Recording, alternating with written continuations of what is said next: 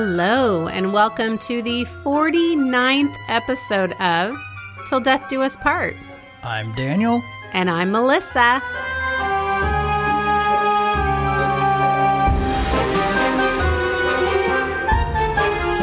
Hey. Hey. How you doing, babe? Good. She's so fine. It's forty-nine. Thank you. Here we are. Wow. Well, you're not forty-nine yet, but no. I'll use that line for when you're forty-nine. I feel like I'm really close. Oh, boy. We just want to say thank you for all the amazing reviews we've gotten in the last week. Thank you, guys. I keep reading them to Daniel, and you Generation Xers, you brought it. Thank you. It is all you. Yes, it is. Okay, I'm going to shout out one of our eleven listeners. Let's do it. This is titled Love Them, and it says, I cannot say enough wonderful things about this podcast. This is by far my favorite couple podcast because you can feel the chemistry and love between them. Aww. Oh, we fake it so good. We fake it in lots of places. Joking. I love listening to the podcast, and I'm going to be so sad when I run out of episodes to binge. Also love how supportive Melissa is of others in the indie podcast community. She's a wonderful, kind, and hilarious person. Aww. Aww, please, you, you are. Please listen to this podcast because you won't be disappointed. Oh, this is Elise and Winston from True Crime Cat Lawyer Podcast. Nice. Thank you so much, Elise. You guys, this is one of my top five favorite podcasts. So to actually have her know who we are makes me feel amazing. We are known. We are. Thank you so much, Elise. And yes, I love podcasts, especially the indie podcasts, because they get to be a little a little wild. Risque. Yeah. Risque I, is good. I think uh, independence is good. For sure. Definitely. If you'd like to hear yourself shouted out as one of our eleven listeners, please go and rate and review us on Apple Podcasts. We really, really, really appreciate it. We are begging you. Almost. Almost begging. All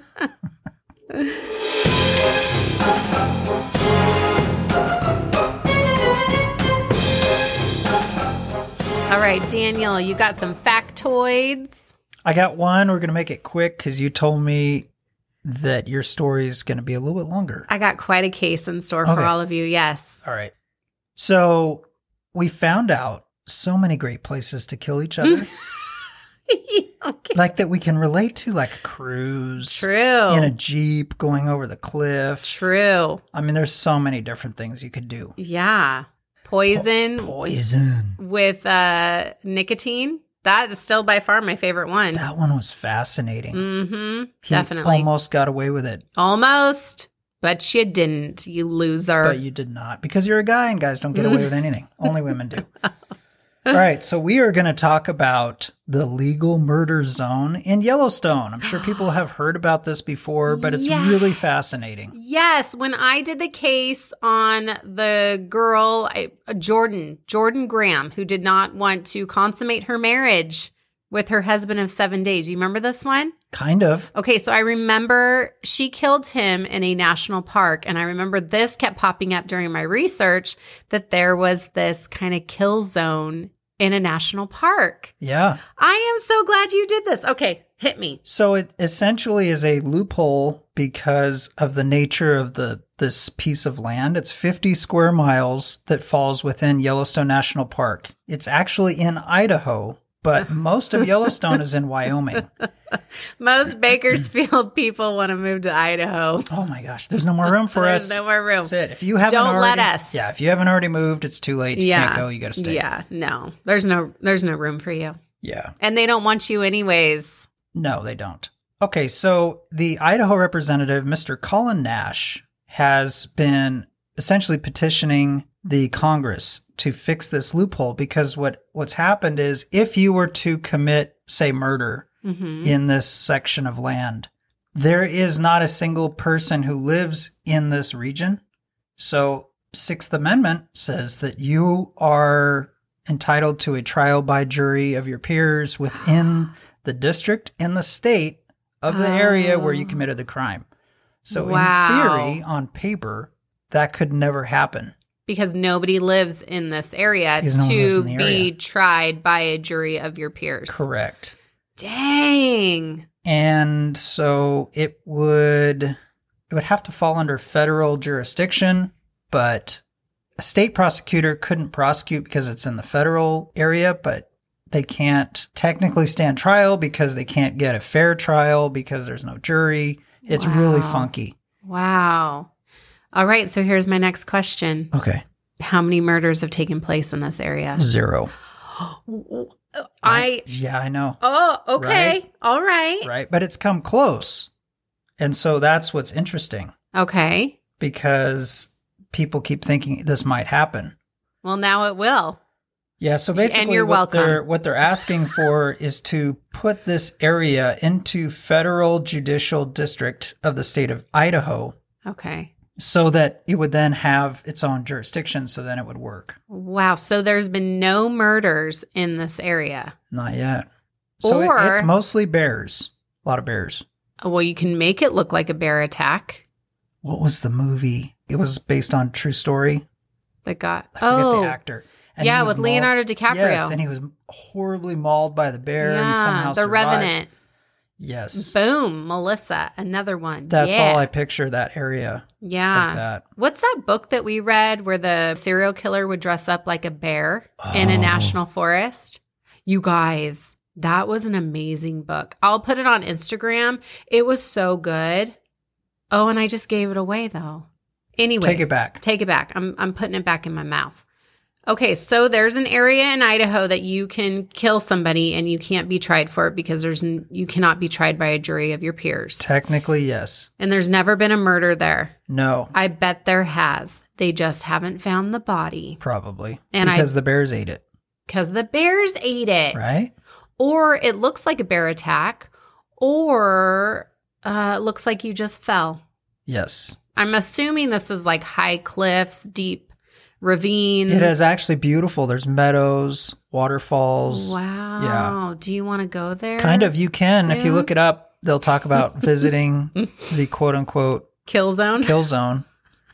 The zone. Murder the zone. The murder zone where there's been no murders. They refer to this in law school because it's a an anomaly of the law. Okay. So I My- could see where it'd be fun to teach from it. My morbid curiosity really wants to go see this place. I don't blame you. Plus, it's in Yellowstone, so. Would you go with me? No. Yes, I would go. Hell yeah, I want to I see really it. Don't want to kill you. I keep telling you this. You are worth more to me alive at this moment than you are dead. But that might change in twenty years. Right, because of earnings potential. Right, and wait with, till you retire. Uh, with inflation, you right. have to keep working because you stop, your savings just disappears. Yes, yeah, so when you retire in ten years, I might have a change of heart. But right now, I kind of like you. True. Yeah. Well, that was a great factoid. Thank you, honey. Yeah, it's pretty simple, but interesting. Definitely. And if there's a murder within the next couple weeks, then we know that um, we had a listener. There you go. Yeah. Okay. Right. Don't that's do where, it. That's where I'll go. Don't murder. Just don't, divorce. Don't murder. Just, yes, absolutely. Just get a divorce. We'll help you get a divorce.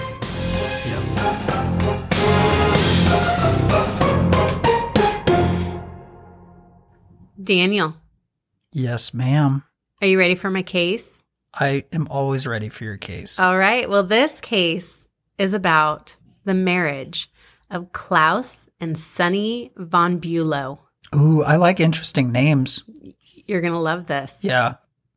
Around eleven a.m. on Sunday, December twenty-first, in the year nineteen eighty, a frantic phone call came into the Newport, Rhode Island emergency line. The lady of the house at an affluent estate known as Clarendon Court had been found in her marble bathroom, unresponsive. Twenty minutes later, an ambulance arrived at the beachfront property. Medical personnel made their way into the master suite, which contained the master bathroom. Lying on the floor was the unresponsive body of forty-nine-year-old Martha Crawford von Bülow, also known as Sunny. She had been given that nickname as a small child because of her always sunny disposition. If I had a marble toilet and a marble bathroom, uh-huh. I'd always be sunny. That's true. I'd have a sunny disposition. They'd be like, why do you look so happy? I'd be like, I have a marble bathroom. That's right. And you know what else they had in this marble bathroom? A bidet? Yes. Oh, a separate bidet. I knew it. Yes, that's what rich people have. Even mm-hmm. in nineteen eighty? Even in nineteen eighty. Actually, I think they've been around forever. They have been. Sunny was lying on the cold, pink marble floor with her head under the toilet and her legs outstretched towards the bathtub. A fur throw had been draped across her body, and her nightgown had been bunched up around her waist. It reminds me one time when you had too much tequila. Knew that you were exact say that. Same image. I knew you were going to say that. Just leave me right here. Okay. Are you comfortable with your head under the toilet? Yes. Just leave me. Oh, okay. I, oh gosh. Sorry, go ahead. I know. That was the times. That was a long time ago. Do you know when it's like two years ago? Do you know when you should stop doing shots of tequila? When? Right after you start. Like twenty-one. You should begin and end and never do True. It again. Just on your twenty-first birthday. No, yeah. Mm-hmm. She was also wearing men's athletic socks. Sunny's upper lip was bleeding and her lips were swollen. There was also a puddle of urine underneath her, and the faucet was running above the sink. All right, she's forty-nine years old. She's had a few kids. I'm sorry. When you vomit, you pee your pants when yeah. you've had kids. Yeah. Okay? So the urine that was beneath her, that was because she had kids. I'm just throwing that out there. Probably. Okay, I sneeze and I pee my pants. You so. pee your pants when I sneeze. Just out of support. I do. I do. On, okay, on on, a, uh, on only if it's an aggressive sneeze. Right. And I had C-sections. There you go. See, but then that's not, it doesn't even count. It doesn't. Oh, no. Goodness. All right. But according to the people around her, the running sink was not unusual. Whenever Sunny was in her private bathroom, she would turn the water on when using the toilet. Oh, my gosh. I bet tons of people do that. That's they a do. factoid I should try and find research for. But it's true because I have a friend who does that in her own home because she doesn't want her husband to hear her going to the bathroom. She doesn't even fart in front of her husband. She doesn't want him to hear her do anything. And I'm like, wait a minute. Oh, my gosh. You've given birth to four kids in front of your husband. But wow. that is a whole nother thing. Wow. Right. I'll be honest, and this isn't good in a state where we're trying to conserve water. I run the water while I'm brushing my teeth because I like he the does. sound. It's annoying. It's like, no, it's not. It's annoying. I in, like the sound of in, the water running. It's, it's like anno- a little like waterfall in the background. Oh my gosh. You know? I'll buy you a sound machine.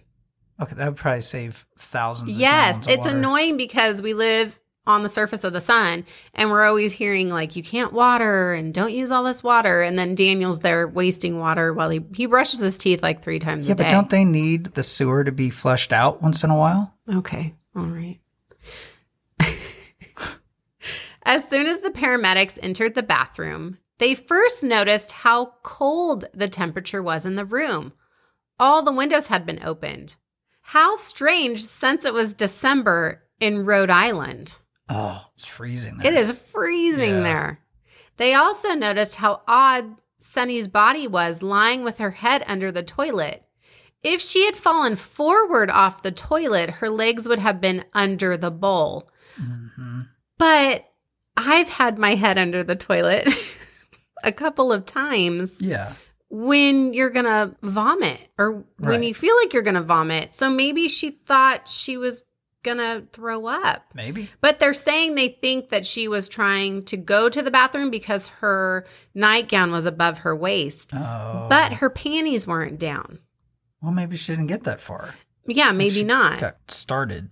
Maybe. But they were trying to say, like, why would her head be under the toilet? Right. And I've slept a few nights with my head under the toilet. Not just from drinking, but also from, you know, having not massive feeling, flus. Yeah, not yeah. feeling good. Right. COVID. Praying to the porcelain god, right? Sure. Mm-hmm. Paramedics quickly noticed that there were no other injuries to Sunny other than the cut on her upper lip and that blood had already begun to dry. They searched that bathroom for any sign of where she could have hit her mouth right. and her upper lip. They found nothing. Nothing. They still don't know what hit her in the face. Maybe her entire bathroom, since it's made out of marble. And she, it was pink. She hurt herself on her bathroom. Yeah. Just, everything is freaking stone. Yeah, just on her bathroom and just, just encompassed in general, the whole thing. Just, yeah. Right. Sunny's vitals were taken and her body temperature was a frightening eighty-one degrees. And her heart was only beating at thirty-five beats per minute. Ooh, she is chilly. Sunny was slipping into a coma. I bet. Sunny was loaded into the ambulance, accompanied by her husband of fourteen years, fifty-four-year-old Claus von Bülow. Wowzers. But unlike most spouses, Claus sat in the ambulance with his legs crossed and hands folded neatly in his lap. He showed absolutely no emotion. Almost as if he was sitting in the back of a limousine. But, and this is a big but, this was not the first time Claus had ridden in an ambulance with his wife, Sunny. Oh. She had become unresponsive and fallen into a coma during the Christmas season the year before. Do you know what they call him during Christmas? Oh, gosh, what? Santa Claus. Oh, my God. Nothing? All I right. should have known that was coming. Wait, we're we, get serious. Mister. I am serious. This okay. is serious. Okay, so she had fallen into a coma exactly a year before. That is odd timing. Yes. I will give you that. Was this becoming a Yuletide tradition? That was my own line, by the way. I Yuletide tradition. I like that. Yeah, I thought so too. Yeah. Or was something sinister happening in the von Bülow marriage? Yep. Sunny's eldest child, twenty-one-year-old Alex, had found his mother in the bathroom along with her husband, Claus. Santa Claus. Yeah, Santa Claus. Now, I'm going to say the oldest two children's names because they were of age, and they have been very vocal about this case. Okay. But there is another child from Claus and Sunny, but I'm not going to say her name because she was only thirteen. Gotcha. Right. And like I say, you can look it up. I don't care. But these kids, they, you know, they didn't ask for this. Right. Not usually. All right. The night before they found her body in the bathroom, uh-huh. on the twentieth, Claus, Sunny, Alex, and Claus and Sunny's thirteen-year-old daughter had eaten an early dinner and drove from the estate to the movie theater to see Dolly Parton's new film, Nine to Five. Nice. Working nine to five. Was That's that- a great song.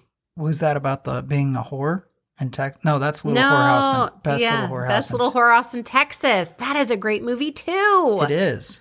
Ugh, we're just all it's about movies right now. It's a great family movie too. Bring your kids too. A lot of research. Sure is. Okay. So after seeing that fabulous movie, Nine to Five, they arrived home after nine p.m.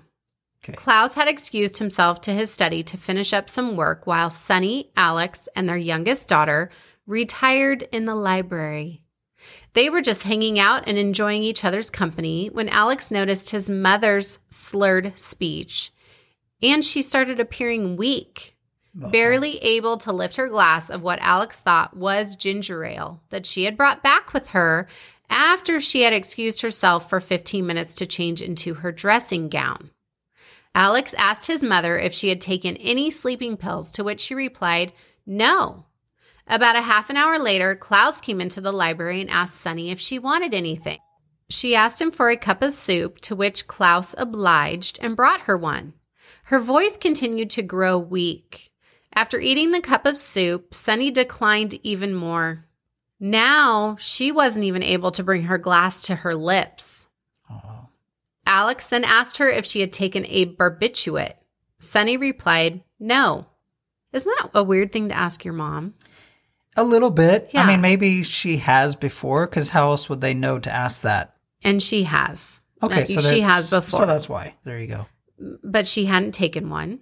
Alex told his mother she should retire for the evening, and Sunny agreed. When she got up to stand, she almost fell over. Uh-oh. Alex insisted on carrying his mother to her bedroom, and while tucking her into bed, she asked him to open her bedroom windows. Sunny liked to sleep in a cold room with an electric blanket over her turned all the way up. So that's why the room was so cold. Right. Is that all the windows had been opened. Alex left Sunny in her bedroom with Claus and never saw her conscious ever again. Oh, jeez. Close to midnight, Alex decided to meet up with some friends at a local Newport bar. The next morning, the twenty-first, Claus awoke around five thirty a.m. and his wife Sunny was still sound asleep right next to him. He let the dogs out of the bedroom and took a shower and shaved. Claus went out for a walk and came back inside to read the paper. After eight a.m., Claus passed through the bedroom to his study, which he could only get to by going through the master suite. That I would, was. I think I'd get lost in this house. It, it's a humongous house. I picture mm-hmm. it's the house from the board game Clue. Basically, yeah. Like, I don't think it had a conservatory, though. Claus, mm-hmm. would you like to join me in the observatory? Would you yes. like... I'm going to retire to the library. It was a giant house. Mm-hmm. With a scotch and a cigar. So the only way you could get to the study or his study was yeah. to go through the master bedroom. Gotcha. Sunny was still asleep. Claus was on a business phone call till around nine a.m. when a butler saw Claus in the pantry. I know. Sorry. Okay. So you got a butler. You got the pantry. A bunch of maids. Maids, yes. mm-hmm. gardeners. You, you got all these different rooms. Right, like right. The, like Colonel Mustard. Colonel Mustard, yeah, totally. Uh-huh. At ten thirty a.m., a housekeeper found Claus in the library. How many damn people they got in this house? A lot. Oh, my gosh. Around eleven a.m., Alex woke and headed downstairs. He looked out a window and saw his stepdad and the four dogs walking up to the house from the Atlantic Ocean.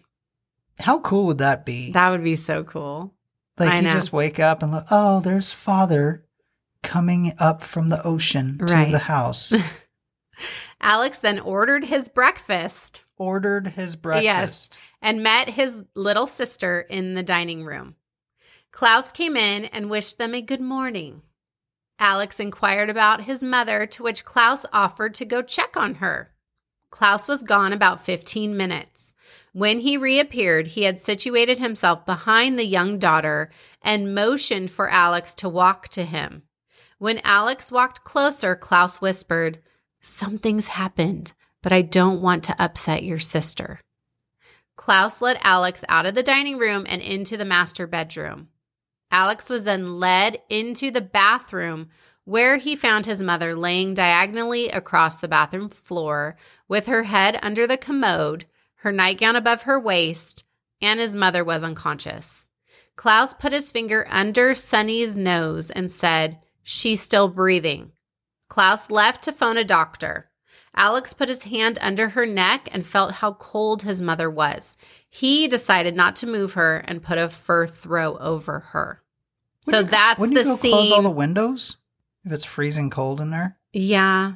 Maybe they did. Okay. I don't know. I the paramedics just said it was so cold I, in yeah, this room. I bet. But that's how the scene became the scene when the right. paramedics walked in. They didn't move her from where they found her, okay. which is good. Yeah.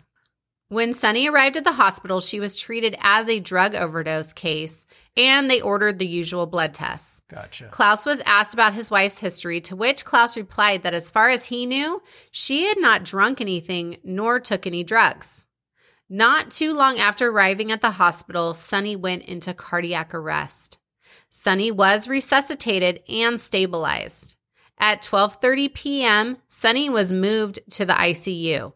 It was determined that she was suffering from extremely low blood sugar, hypoglycemia, and that she was comatose. Wow. Yeah. At eight fifteen that evening, Sunny was transported to Boston to receive specialized care in coma and blood sugar problems at the Peter Bent Brigham Hospital, which is now named the Brigham and Women's Hospital. Claus rode in the ambulance with her. Sunny was given a fifty percent chance of survival. Claus burst into tears. The first time Sunny's husband had shown any emotion was when they said that she only had a fifty percent chance of living. Right.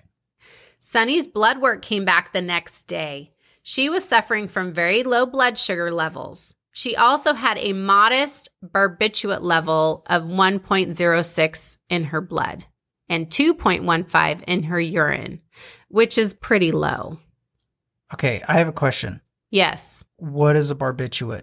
Oh, and I have an answer. Oh, good. A barbiturate is a downer. It helps with sleeping, anxiety, those kind of things. I always thought of it as like an old school, old world term for like a prescription type drug. Yes. So now uh, when you hear the term benzos. Oh, okay. So that's yeah, the equivalent. That's of... the equivalent of um, a barbiturate. Okay. They don't say barbiturates anymore. They say benzos. But they're highly, highly addictive. Gotcha. And they help with sleeping, all that kind of stuff. Gotcha. Okay. Mm-hmm. Fair enough. Her potassium levels were also very low. There were no signs of aspirin, alcohol, or Valium, but her insulin levels were two hundred sixteen. Anywhere between thirty-five and one hundred forty-five is considered safe. Huh. Yeah. Why did Sunny have such high levels of insulin in her system? The year before, Sunny had been in a coma for twenty-four hours, but had woken up and recuperated. She had then been diagnosed with severe reactive hypoglycemia. Wow. Reactive hypoglycemia is a problem in the mechanisms that control the relationship between the body's natural insulin and its blood sugar. With reactive hypoglycemia, the patient experiences a lowering of blood sugar after drinking or eating carbohydrates. Huh. Even in a severe case, it is not a death sentence. With a sensible diet, reactive hypoglycemia can be controlled. The patient should stay away from sugar and alcohol. So a low-carb diet. Basically. Gotcha. Mm-hmm. Okay. But Sunny had high levels of insulin in her blood, which is a death sentence with someone who has hypoglycemia. Oh. Insulin literally eats away at your blood sugar.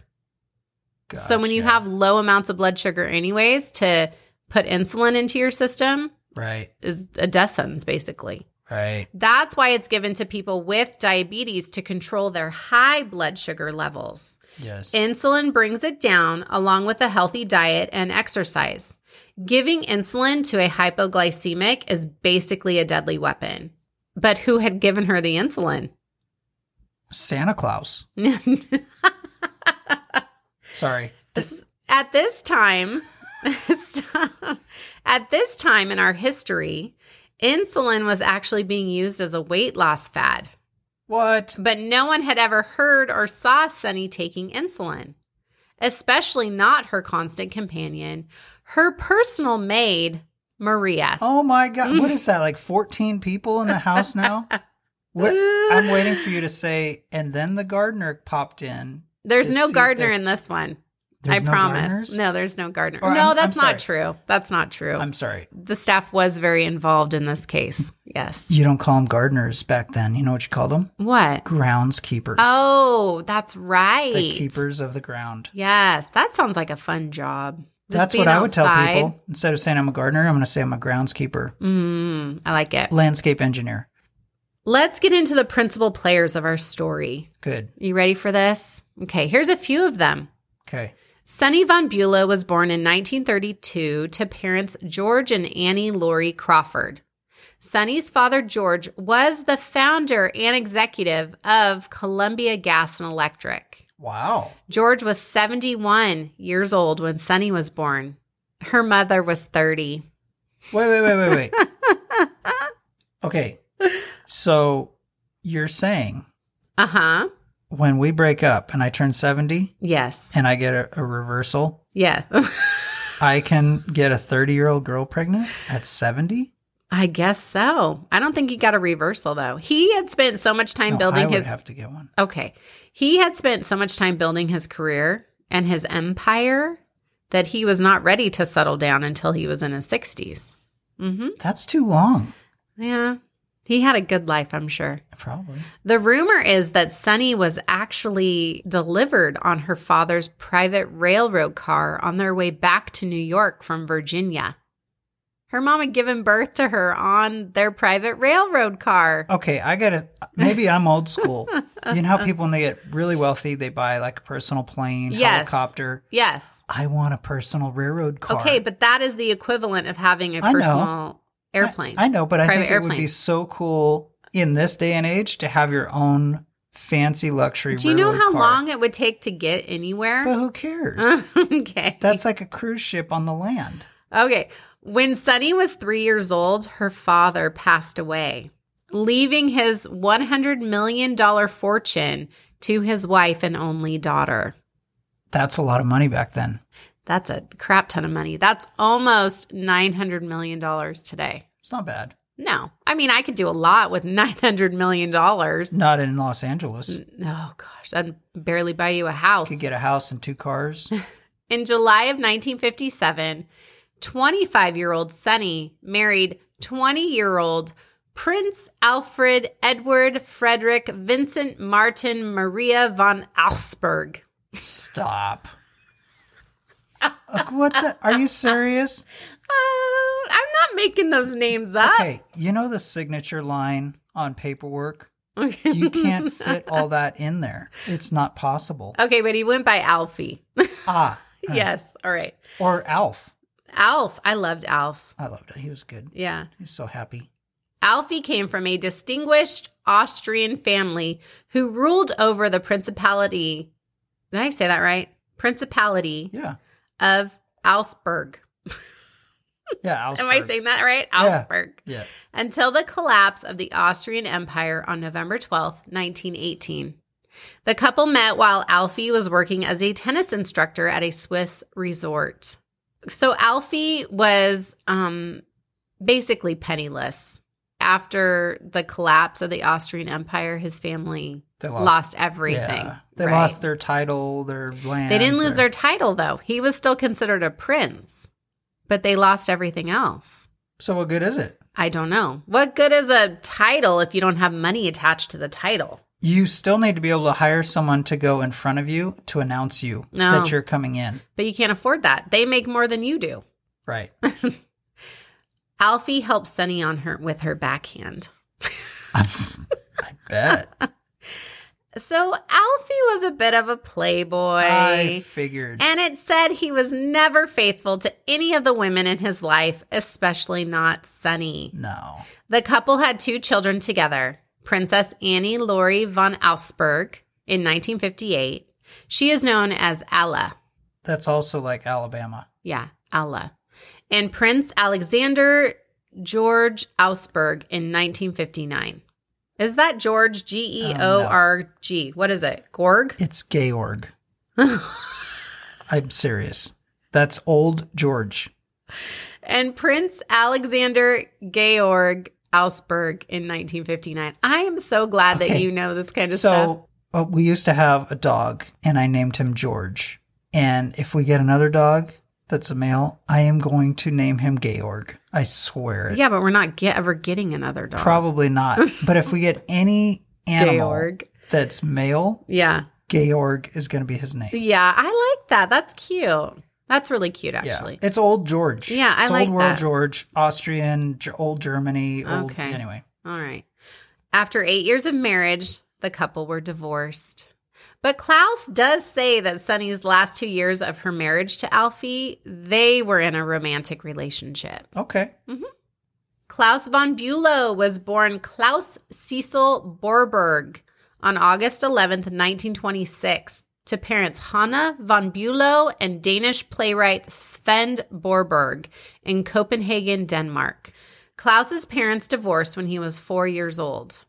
In nineteen forty, when Claus was fourteen, during the Nazi occupation of Denmark, his father arranged for Claus to meet his mother in Switzerland, and they were smuggled out of Switzerland in a Mosquito bomber to England.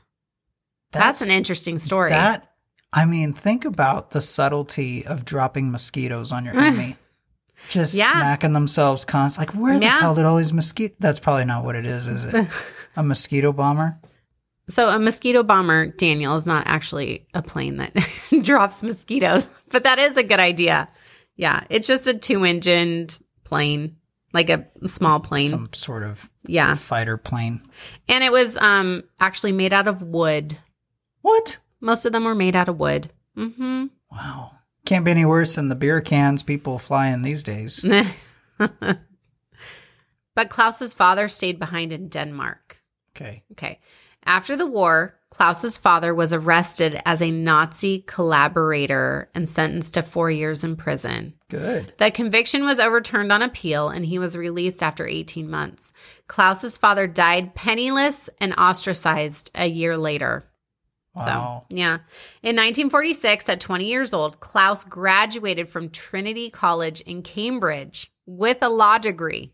Huh. At twenty years old. Good for him. For his profession, he chose to go by his mother's maiden name of Bülow.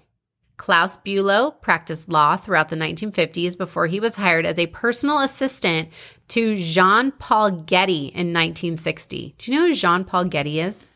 He was a rich guy. Yes. He was one of the, what you would call the, the oh my gosh, just slipped my mind. Oh, you want me to tell you? Yes, tell me. Jean-Paul Getty was a British petroleum industrialist who founded the Getty Oil Company. Yes. In nineteen sixty-six, he was named the richest private citizen in the world, worth an estimated one point two billion dollars, which is over eight billion dollars today. Nice. Getty is also famous for refusing to pay the kidnapping ransom on his sixteen-year-old grandson, Jean-Paul Getty the third. After four months and an ear in the mail, he finally agreed to pay the kidnappers two point two million dollars, which was the maximum amount that would be tax deductible. Holy crap. His grandson was returned minus an ear. Klaus remained with Getty until nineteen sixty-eight, two years after he had married Sunny. Oh, my gosh. Mm-hmm. Sunny came into the marriage to Klaus with her two children, Ala, who was seven, and Alex, who was six. They referred to Klaus as Uncle Klaus. See, I think Santa Claus rolls off the tongue so much better. It does. Uncle Santa Claus. So outside of Christmas time, he's mm-hmm. referred to as Uncle Klaus. Yes, wink, yes. Wink, wink. But wink, everyone wink. knows. Wink, wink, nod, nod. He was busy, mm-hmm. but Santa Claus arrived. She also came into the marriage with a personal maid named Maria Schrallhammer. Maria was only Sunny's maid, nobody else's. She wow. didn't do anything for anybody else except for Sunny. She would help her with remedial and everyday tasks, like um, ironing her clothes. Sure. And running her a bath. Right. Things like that. Mm-hmm. Maria was very devoted to Sunny, referring to Sunny as her lady. Oh, gosh. Yeah. Maria was German and had a very thick accent. Yeah. And I can't do I could see a, a really that. good German accent, so I'm not going to do it. You're not even going to try? I don't want to try. I don't want to be made fun All of. All right. The people listening from Germany will be the one listener from Germany. Throwing things at yeah. their device that's creating sound. On June sixth, nineteen sixty-six, Sunny and Klaus were married at the Brick Presbyterian Church in New York City. At that time, Sunny was worth an estimated seventy-five million dollars, which a million dollars in nineteen sixty-six is worth almost nine million dollars today. So we'll go seven to eight hundred million dollars yeah. today. It's yes. not bad. Mm-hmm. The two had met at a dinner party in London. Sunny was still unhappily married to Prince Alfie, and Klaus was a thirty-eight-year-old bachelor. Hmm. After a two-year affair and Sunny's divorce, Klaus put a ring on it. Nice. It was at that time that Vaughn was added to Bülow. According to Klaus, that was Sunny's idea. What's what's with the Vaughn? It just sounds more prestigious. Okay. And more royal, I think. Like Von Dutch? Yeah. No, that's different. No. Okay. Uh, yeah, von Bülow. So doesn't that that that sounds more prestigious than just Bülow? Can we von Bülow? Can we put von in our name in front of MacArthur? Yes, von MacArthur. No, you no? can't do a Scottish name with von in front of it. Okay, it has to be Mac or Mick, right? So is the supermarket Vons? Is that oh? Is that what that's from? No idea. Okay. Good. No idea. Well, that's a lot of mm-hmm. useless information. A year later, their daughter was born. According to friends, after the baby was born, Sunny lost all interest in adult aerobics and became a bit of a homebody. Nice. The two did not sleep in the same bed for the first three years of their daughter's life. That sucks. When they did move back into the same room, Sunny had two twin beds pushed together to create the illusion of one giant bed. Yeah. Claus and Sunny would go between their Upper East Side apartment in New York and their estate in Rhode Island. Now, their Upper East Side apartment had fifteen rooms, which is giant for that area. Well, you don't want to feel squished. Yes. Um, you and, need elbow room for sure. And it overlooked Central Park. Sweet. Mm-hmm. God, that's gotta be expensive in this, this day and age. Yeah, I think it's room. sold. Yeah, it's sold for eight million dollars after all of this happened. Gotcha. The couple began growing apart, and Claus began having affairs. I'm sure Sunny knew about the affairs, and she would tell people in their so- their social circle that they were unhappy. But Sunny did not want to have another divorce under her, you know, expensive belt. Right. Yeah. Right. In nineteen seventy-eight, Claus met a beautiful soap opera actress, Alexandra Isles. She played Victoria Winters on the gothic daytime television show called Dark Shadows. Oh, I remember that. No, you don't. No. It ran from June of nineteen sixty-six to April of nineteen seventy-one. It featured storylines that included ghosts, werewolves, monsters, witches, warlocks, time travel, and a parallel universe. That sounds awesome. Actually, it is. Fa- that sounds fascinating. Doesn't it? They need to wonder, bring this show back. I wonder if you can watch it, if you can get... Oh, it's probably obscure, but... Probably on YouTube. Yeah. They need to bring this back. This sounds fascinating. I would watch this every Heck yeah. day. It's got for all sure. the best stuff in it. Yeah. Alexandra is also a Danish aristocrat. He God. was always reaching oh. for the top. All right. Get it, Claus. So they were in love. And by mid nineteen seventy-nine, Alexandra was insisting the two were to be married or she would leave Claus. Gotcha. She gave Claus six months or she would walk. Now, if Claus were to divorce Sunny, he would walk away from her fortune and give up his upscale lifestyle.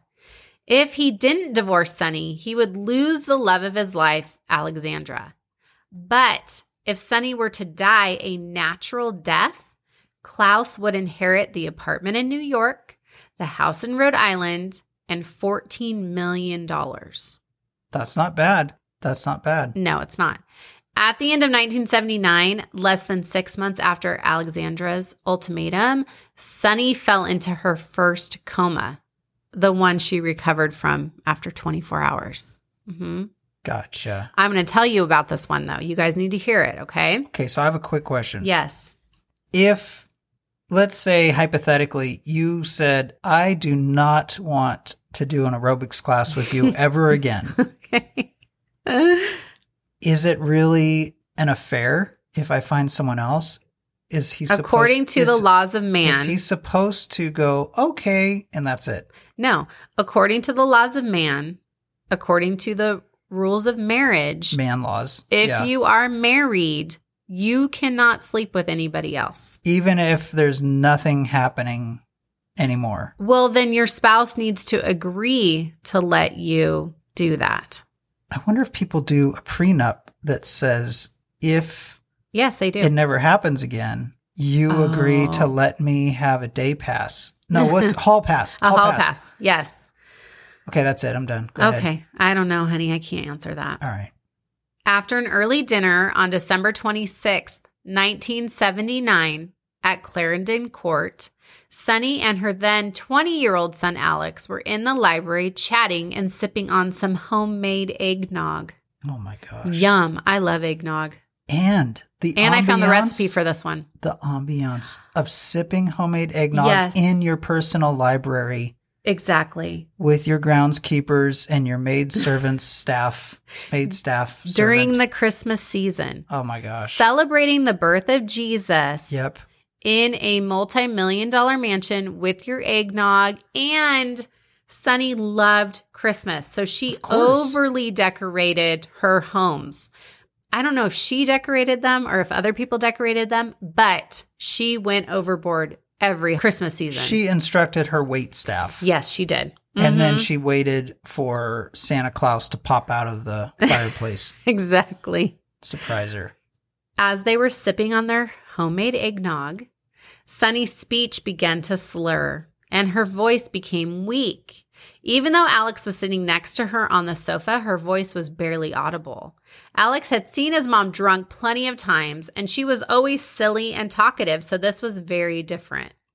Alex escorted his mom to her bedroom and helped her into bed.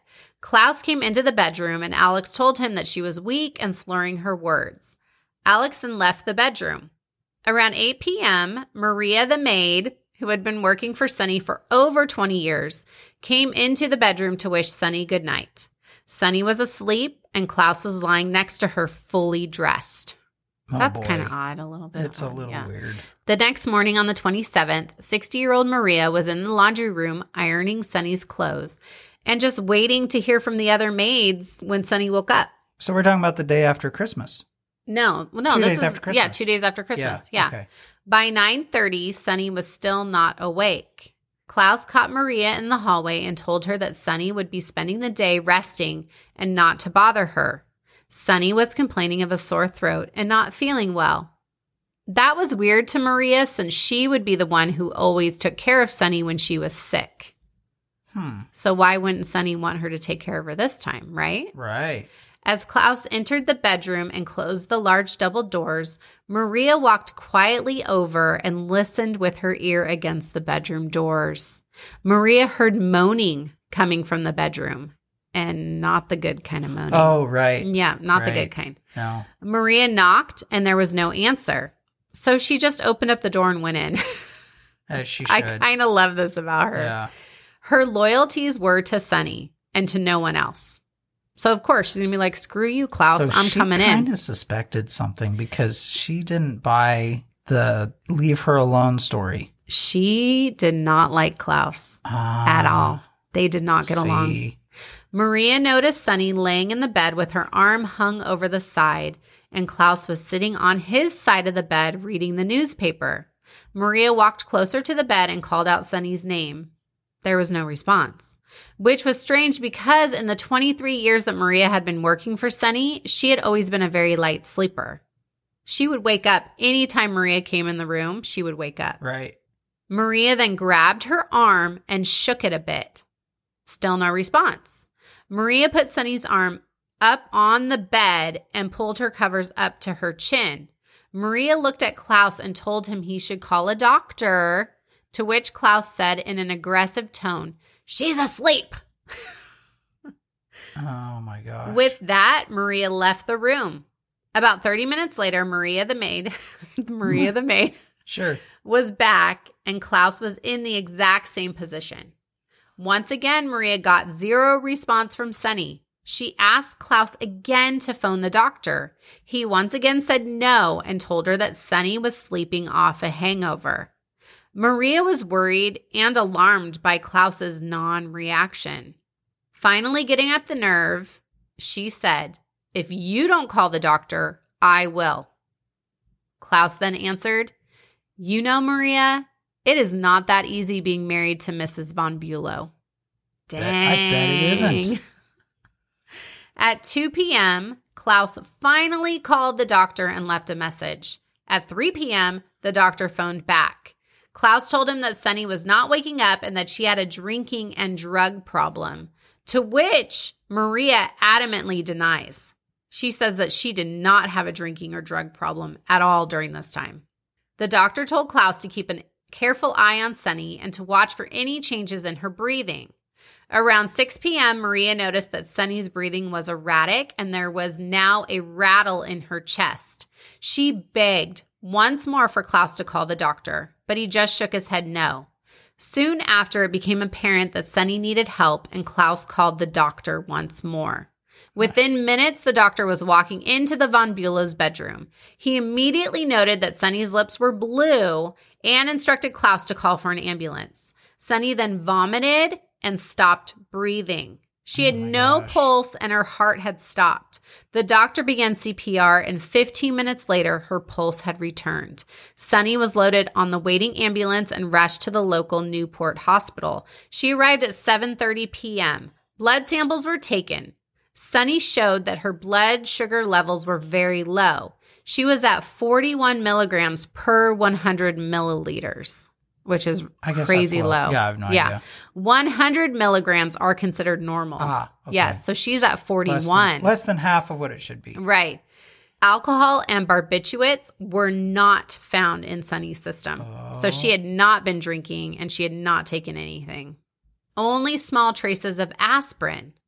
After three and a half hours in the hospital and unresponsive, slipping into a coma, another blood draw was taken. Her blood sugar had dropped even lower to twenty milligrams. Wow. Yeah. And they found a high level of insulin in her system. Hmm. Yeah. By twelve a.m., Sunny's blood sugar began to rise. And by seven a.m., it had risen to a normal level. But Sunny remained in a coma till the next day. The next day, Sunny woke up without any recollection of events leading to her unconsciousness. Huh. Isn't that crazy? So she doesn't remember anything? No, she remembered nothing. How she got nothing. to that situation? No. All she knows is that she doesn't remember taking anything. And oh, nobody boy. saw her take anything except for the eggnog. But that was eggnog with a little bit of brandy in it. Yeah, that's normal. And her son was saying she was not acting like she was drunk. She was acting like there was something else going on. Yeah. So now we're back to the second coma. Okay. okay? Gotcha. By January of nineteen eighty-one, a couple weeks after Sunny's second insulin overdose, she was moved to a hospital in New York. It was then that it was determined that Sunny was slipping further and further into an irreversible and permanent coma. Sunny von Bülow would remain in a vegetative state for the remainder of her life. Oh, poor thing. I know. It's so sad. It was also concluded that Sunny, or someone close to Sunny, had given her the deadly dose of insulin. Yep. Suspicion turned to her husband, Claus. Claus had the opportunity. He lived with Sunny. They shared a bedroom. But no bed. No. No sexy time. Nope. Claus also had a motive, a fourteen million dollars motive, which is worth a little over forty-five million dollars today. That's pretty good. Yeah. Sunny's oldest children and her longtime maid, Maria, agreed that Claus must have tried to kill their mother by injecting her with a deadly dose of insulin. But where to find the evidence? Where do you find that evidence, right? Yeah. Maria believed she had the answer. Claus had a small black travel bag that he kept in his luggage. One time, Maria had opened it and found vials of liquid, needles, and prescription drug bottles. Oh. Maria had a feeling that the bag must be in Claus's locked closet in Clarendon Court at the Rhode Island estate. He had a locked closet. What do you keep in a locked closet? Um. What would you keep in a locked closet? All kinds of good stuff. Since Claus was on vacation with his mistress, only four weeks after Sunny fell into a coma, it seemed like the perfect opportunity to not only hire an attorney, but to also go searching for the black bag. Yeah. Yeah, I could see that. Good opportunity yeah. right there. Alex hired a private investigator and a local locksmith to accompany him to the mansion to retrieve the bag. Nice. Or to where Maria thought the bag was. Right, right. The locksmith was not only being used to get into the closet, but also as a disinterested third party. Guess what they found? What? The black bag. Wow. Without contacting the police, the family sent the contents of the bag off to a private lab to be tested.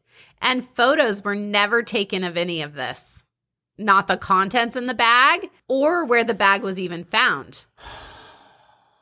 Yeah. Why, why people? He's a professional private investigator. Mm. Do you think he would take the... Right. Because usually private investigators are retired police officers. Yeah. Or detectives.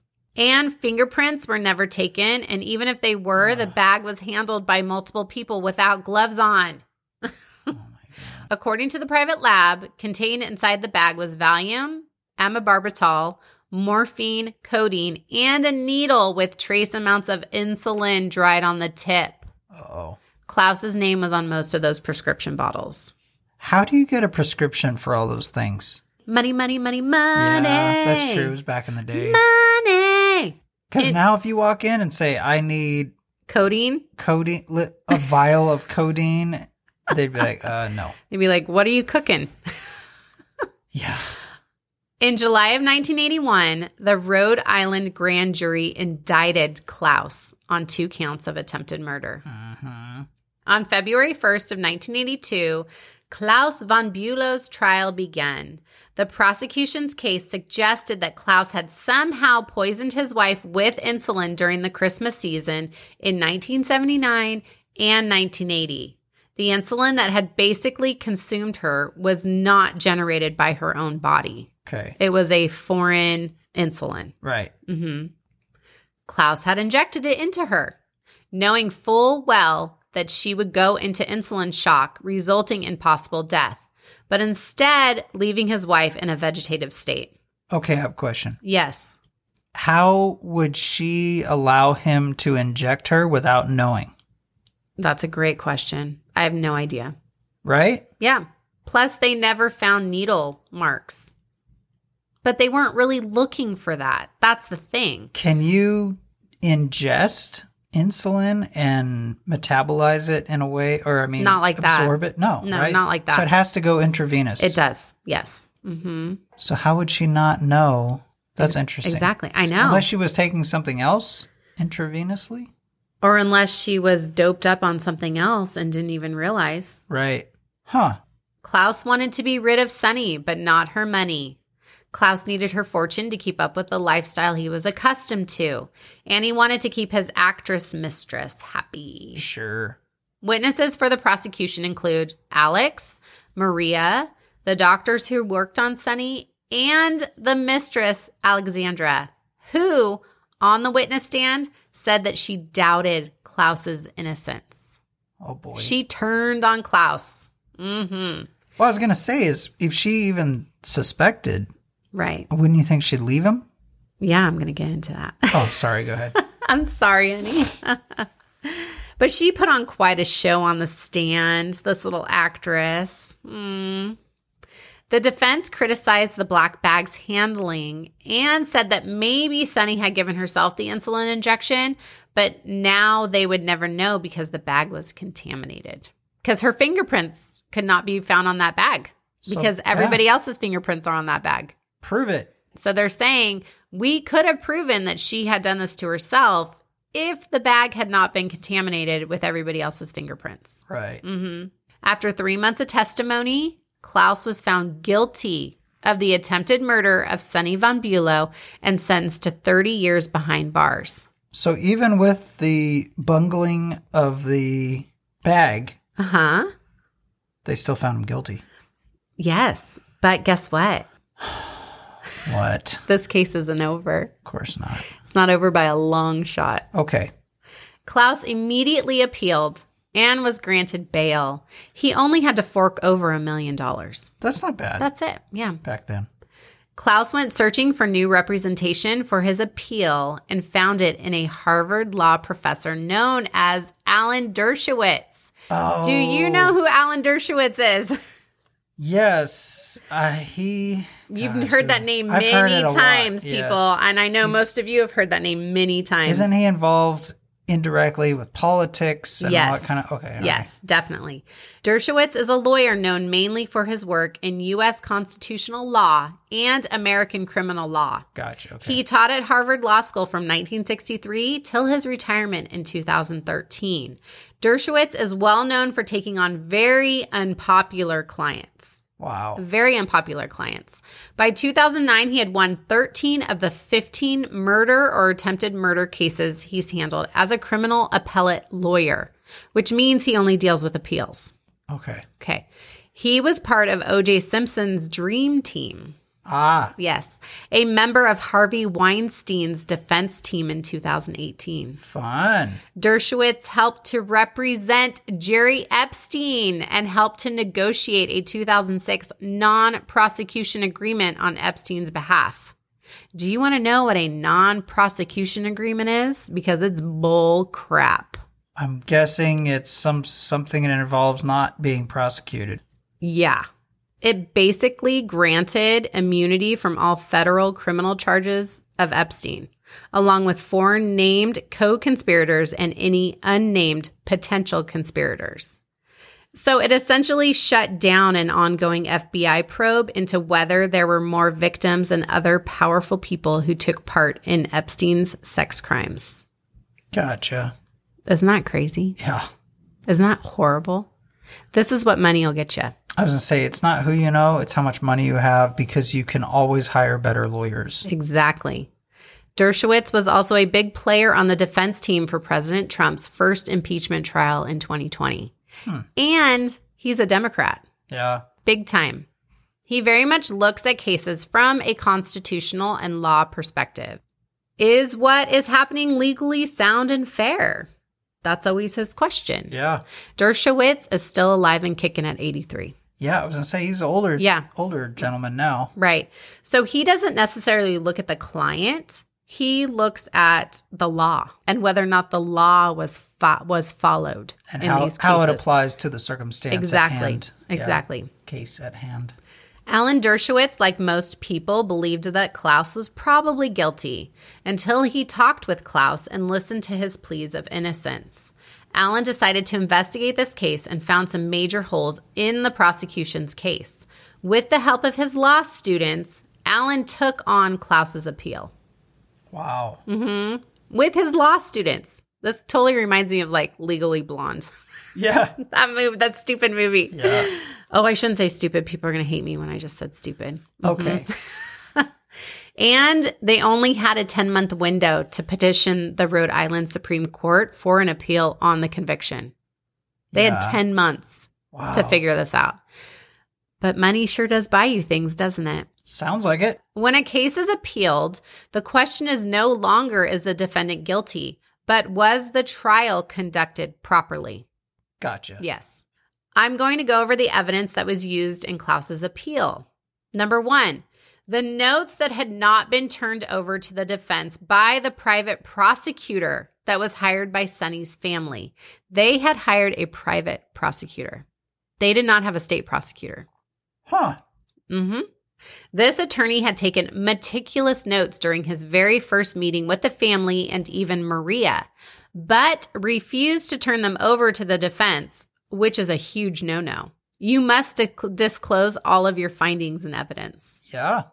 That's part of being a lawyer. Yeah. Number two, the blood sugar results from her second coma.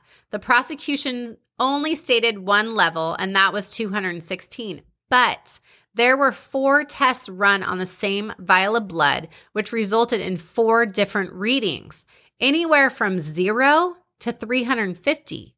Only one test resulted in two hundred sixteen.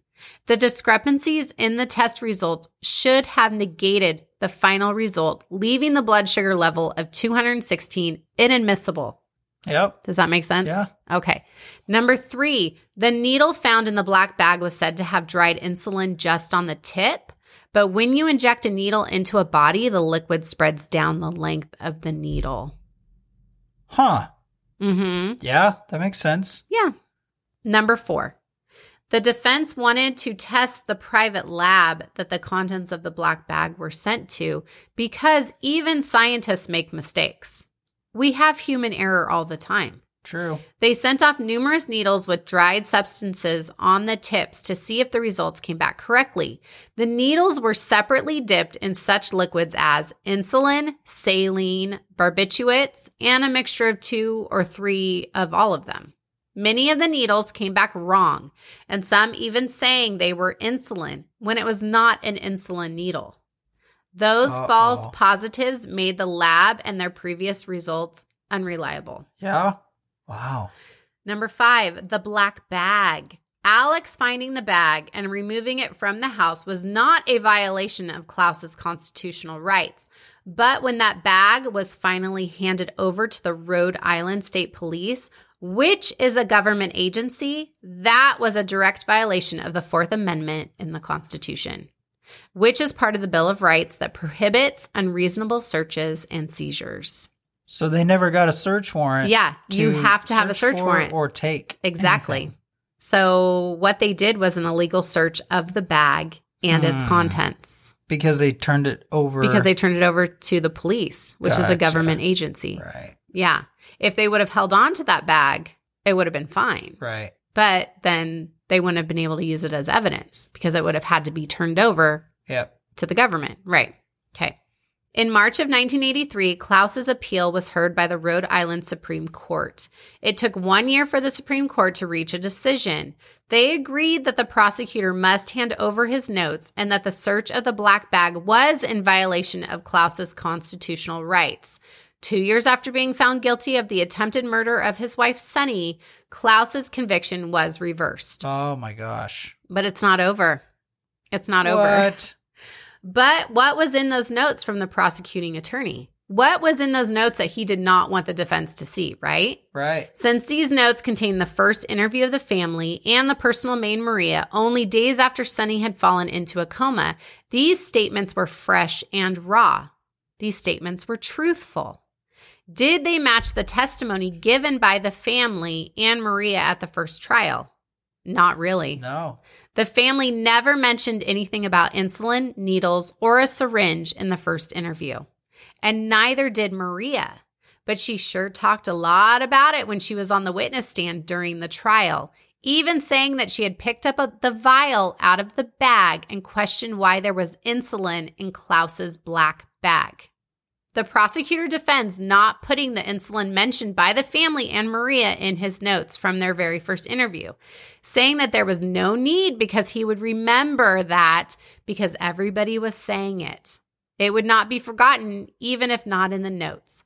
But he cataloged everything else in that black bag. Huh. That's kind of crazy, right? A little bit. What they're saying, what the defense is saying is that there was no insulin in that black bag, because the family never mentioned it in those notes. They only mentioned it when they got on the stand. Oh. So they were lying on the stand, is what the defense is saying. That's what it sounds like. Mm-hmm. Prosecutors still believed that they, that they had enough evidence to put Claus in prison. sixty-one-year-old Claus was once again charged with two counts of attempted murder. This trial began in April of nineteen eighty-five. Since Dershowitz is an appellate attorney and not a trial attorney, Claus did find a new lead counsel, but did retain some of Alan's students to work on his team. It was really these students who were young and inexperienced, so they had all these questions. Right. They were questioning everything, which worked in Claus's favor, because with inexperience comes knowledge, right? Yeah. And they have to they have to ask questions. Exactly. For us being old, we don't ask questions anymore. We make assumptions. We make assumptions. Exactly. Yep. Yep. This time, the prosecution was not allowed to use the contents of the black bag as evidence. Oh, boy. Claus's former mistress, Alexandra the soap opera actress, was back on the stand and this time told the jury that Claus had said to her that he wanted to kill his wife after an argument in December of nineteen seventy-nine, and told Alexandra that he watched Sunny as she was unconscious in bed and knew that she was in a bad way. Claus was with Sunny all day, and when she was near the point of dying, he couldn't go on with it and called the doctor to come save Sunny's life. Why didn't she say this at the first trial? They were not together during the first trial. They had broken up. Maybe he told her not to say it. But she wasn't in love with him anymore. They had broken up. Oh. He had moved on. She had moved on. Right. So why didn't she throw him under the bus? So, yeah. Why didn't she throw him under the bus during the first trial? Right. Why'd she wait to the second trial to say any of this? Right. I think her career was struggling. She was not booking anything anymore. And she was like, you know what? I'm going to get my name in the paper again. Right. I'm going to say that this happened. That's just my opinion. It's probably fairly accurate. But after he said this, in nineteen seventy-nine, she was still with him for a few more months. Went on vacation with him four weeks later. How do you stay with someone like that? How do you stay? No, I don't know. I don't. If he really had said that, then she had gone on vacation four weeks after he attempted to murder his wife. Right. What kind of person does that make you? Someone who's hoping that he'll get the money and then she will benefit from it. But what's to say he's not going to try to kill you?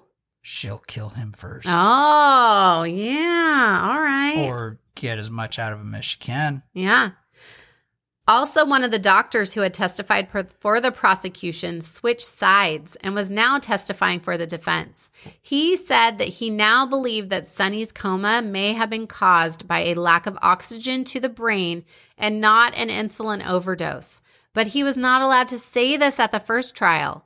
It did not fit the prosecution's narrative. He also said that before testifying in the first trial, he was prepped like a T V appearance. Wow. Mm-hmm. Eight other medical experts were called as witnesses for the defense. They testified that Sunny's two comas were not caused by insulin, but by a combination of ingested drugs, alcohol, and chronic health conditions. But none of that was found in her system. What chronic so, health condition? I don't know. Uh, hypoglycemia? Yeah. A former president of the U S Toxicology Association testified that the needle was tainted with the insulin just on the outside, but none on the inside. So the needle had just been dipped in the insulin. Oh, so in this, it's another case of just the tip. Just the tip. And that injecting the needle in flesh would have wiped it clean. There you go. Okay. It also came to light that Sunny had been admitted to the hospital three weeks before her final coma after ingesting at least seventy-three aspirin, which had been self-administered. seventy-three seems excessive. Yeah. So they're saying that she tried to overdose. Gotcha. Mm-hmm. That's sad. After a six-week trial, the jury found Claus not guilty. He was free to go. Really? There, when I watched this on T V, I watched a little bit of the trial. When they said not guilty, there were literal cheers in the courtroom after the verdict. Like, people were standing up and cheering and screaming. They were so happy for him. Huh. Right. So not, it didn't seem the slightest bit questionable to them. I guess not. The cheering going on was deafening for sure. Wow.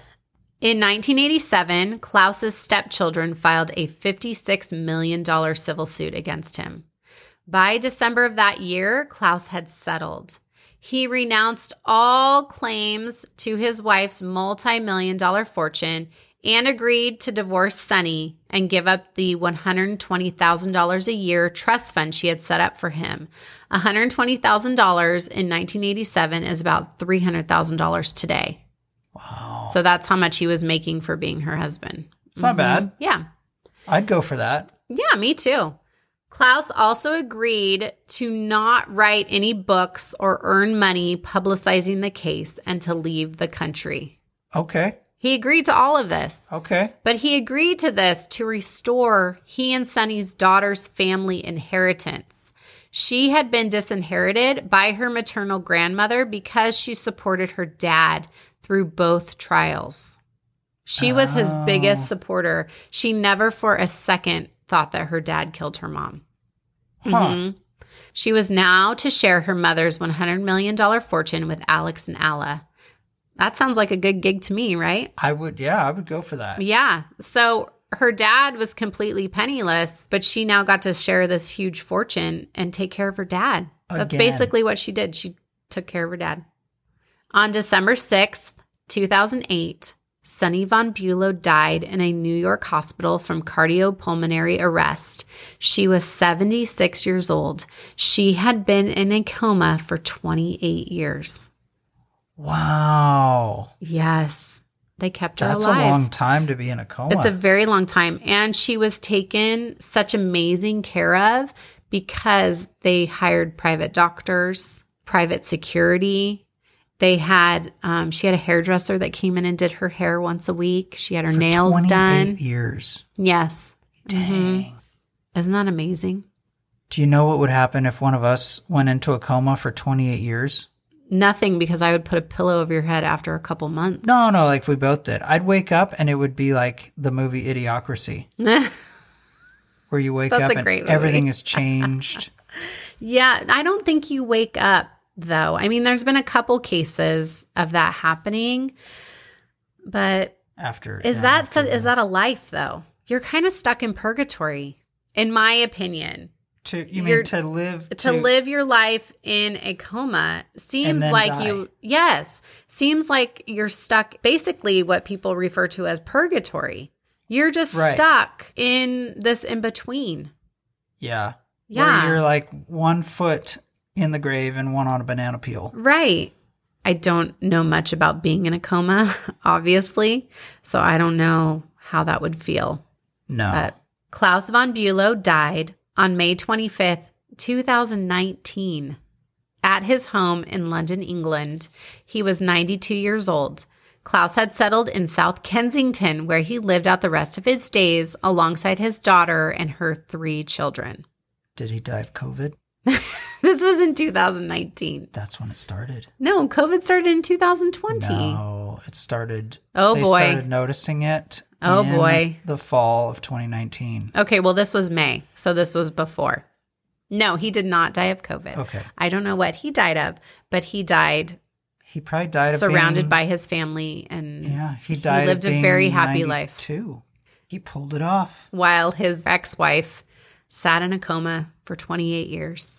Yes. You ready for a fun fact? Yes. Alex and Ala's father, Prince Alfred von Auersperg, died in nineteen ninety-two after spending nine years in a coma after a car accident. What's with this family in comas? Yeah. These poor children had to watch their parents deteriorate lying in a coma for years. Right. How sad is that? That is so sad to me. That is sad. So you're saying you wouldn't let me exist in a coma? No. Gosh, no. You would say, I don't know what happened. Yeah, I don't know how that pillow got over his face. Well, if sad. You can't talk back to me or you can't give me your husbandly duties, you're no use to me. That's a good point. That's a great No, point. I love you so much, and I know that I would be seeing you again. Well, if, not if I'm a murderer. If I was I in a know. coma, would you pick my nose? I'd pick your nose, but I wouldn't wipe your butt. Really? I'd wipe your butt. You would? I think yeah. you have. I think you. Does that mean I love you more? Probably. No, I'm obsessed with you, obviously. Obviously. Pe- pe- people don't want to hear this. People don't no, want to hear how in They've love we are. Turned us off. They we're, hate us because I said I would kill you, and they hate us because we, we like each other. We're literally talking to ourselves now because nobody's listening. Exactly. They're like, done. They're like, I'm not even waiting for the exit music. No. It's done. No. All right, Daniel, what do you think of my case? Oh, my gosh. um, I kind of want... a clue house. That's what you got out of so this? So that we can, yeah, so we can pretend. Ooh, do a little role playing? Yeah, like yeah. you play Sunny. Well, no, I don't I want to be that. Scarlet. I want to play them, but wow, there was so much to this. There was a lot.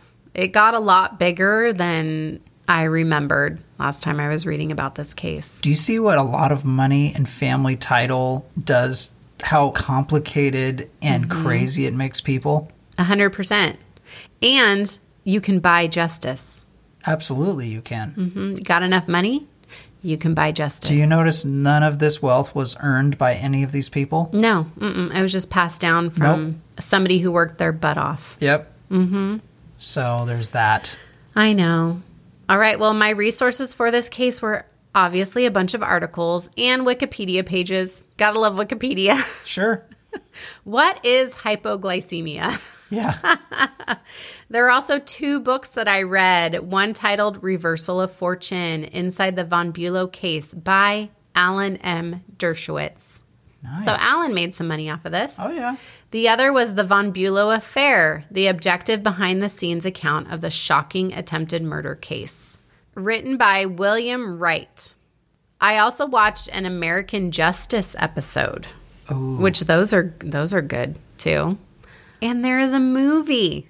There is a movie about this case.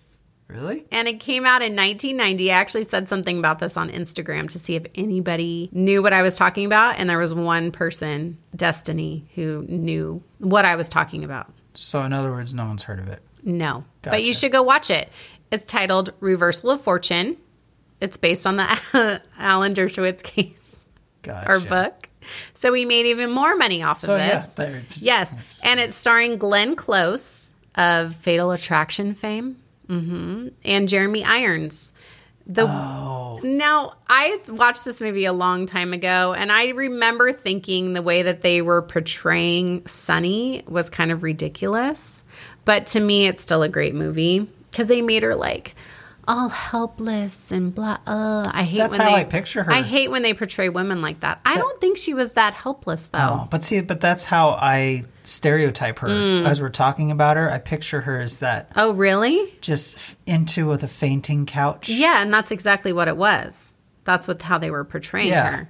But Jeremy Irons did go on to win an Academy Award for Best Actor as his portrayal of Claus von Bülow. So there you go. Yeah. It must have been decent. Yeah, it's a great movie. Go watch it for sure. I'm sure it's on Amazon. I'll watch it tonight. Something. We'll watch it tonight. Ooh. I'll fall asleep immediately like I usually do. You will. And then God, I drives won't me crazy. It. Drives me nuts. And then he's like, no, I've already seen it. I'm like, you saw the first five minutes of it. Right. Please, for the love of God. Rate and review us four and a half stars and above. We're desperate. Please. Oh, God. This is me. Daniel. Begging you. Okay, but why do we want people to rate and review us? So other people can see it and go, oh, this must be decent. And then they want to yeah. see it. See? So it's kind of like, yeah, it's kind of like multi-level marketing. Oh, it's the M L M so, yeah, podcast. So I tell six, you tell six, those six tell six. And pretty yeah. soon we are super popular. Oh, okay. We will be starting a Patreon soon. We just have to figure out what that's going to look like. I don't even know what that means. He doesn't know what that means, but okay. I will explain it to him after we hit stop. Okay. All right. All right. Well, I hope you guys enjoyed us. I hope you enjoyed this case. You did a great job, babe. Thanks, baby. All right. Well, be careful. For marriage is a life sentence. Bye. Bye.